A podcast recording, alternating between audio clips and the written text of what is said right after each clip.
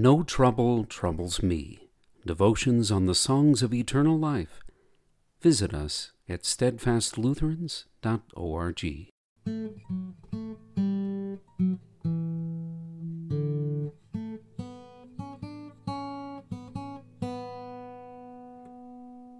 Friday, June 5th.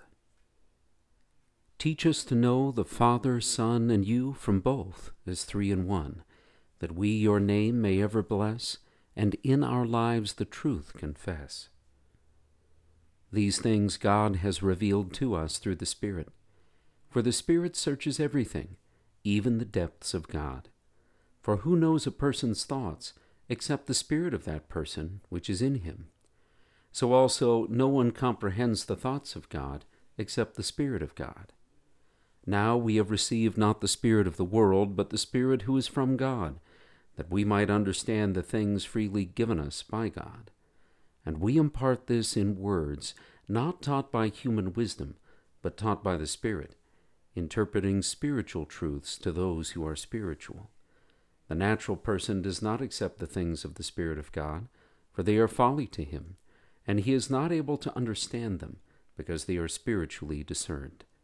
The spiritual person judges all things, but is himself to be judged by no one. For who has understood the mind of the Lord so as to instruct him? But we have the mind of Christ. 1 Corinthians 2 10 through 16. The doctrine of the Trinity is a divine mystery that cannot be discerned by man apart from Holy Scripture. To be sure, there are some things that may be learned about God by nature for his invisible attributes, namely, his eternal power and divine nature, have been clearly perceived ever since the creation of the world and things that have been made, so they are without excuse. But this natural knowledge alone is insufficient to save the sinner. It leaves him in ignorance, hopelessness, and despair. But the Holy Spirit, the third person of the Trinity, who comprehends the thoughts of God, has revealed God to us in His Word.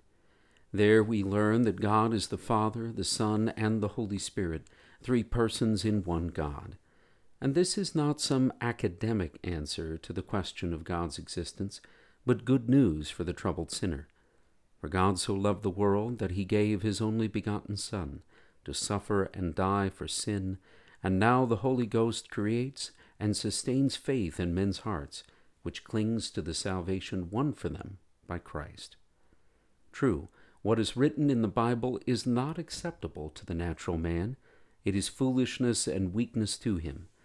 That is, we must pray without ceasing that the Spirit would open our minds and hearts to receive God's word in faith, setting aside our rational skepticism, that we might be instructed in the things of the Spirit, which are spiritually discerned for these words are the words of eternal life to us.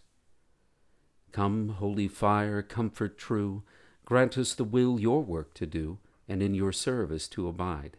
Let trials turn us not aside.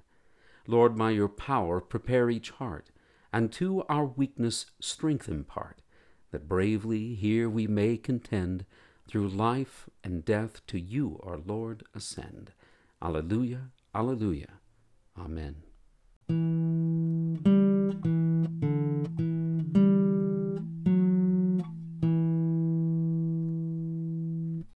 Come back tomorrow for another hymn devotion from Steadfast Lutherans.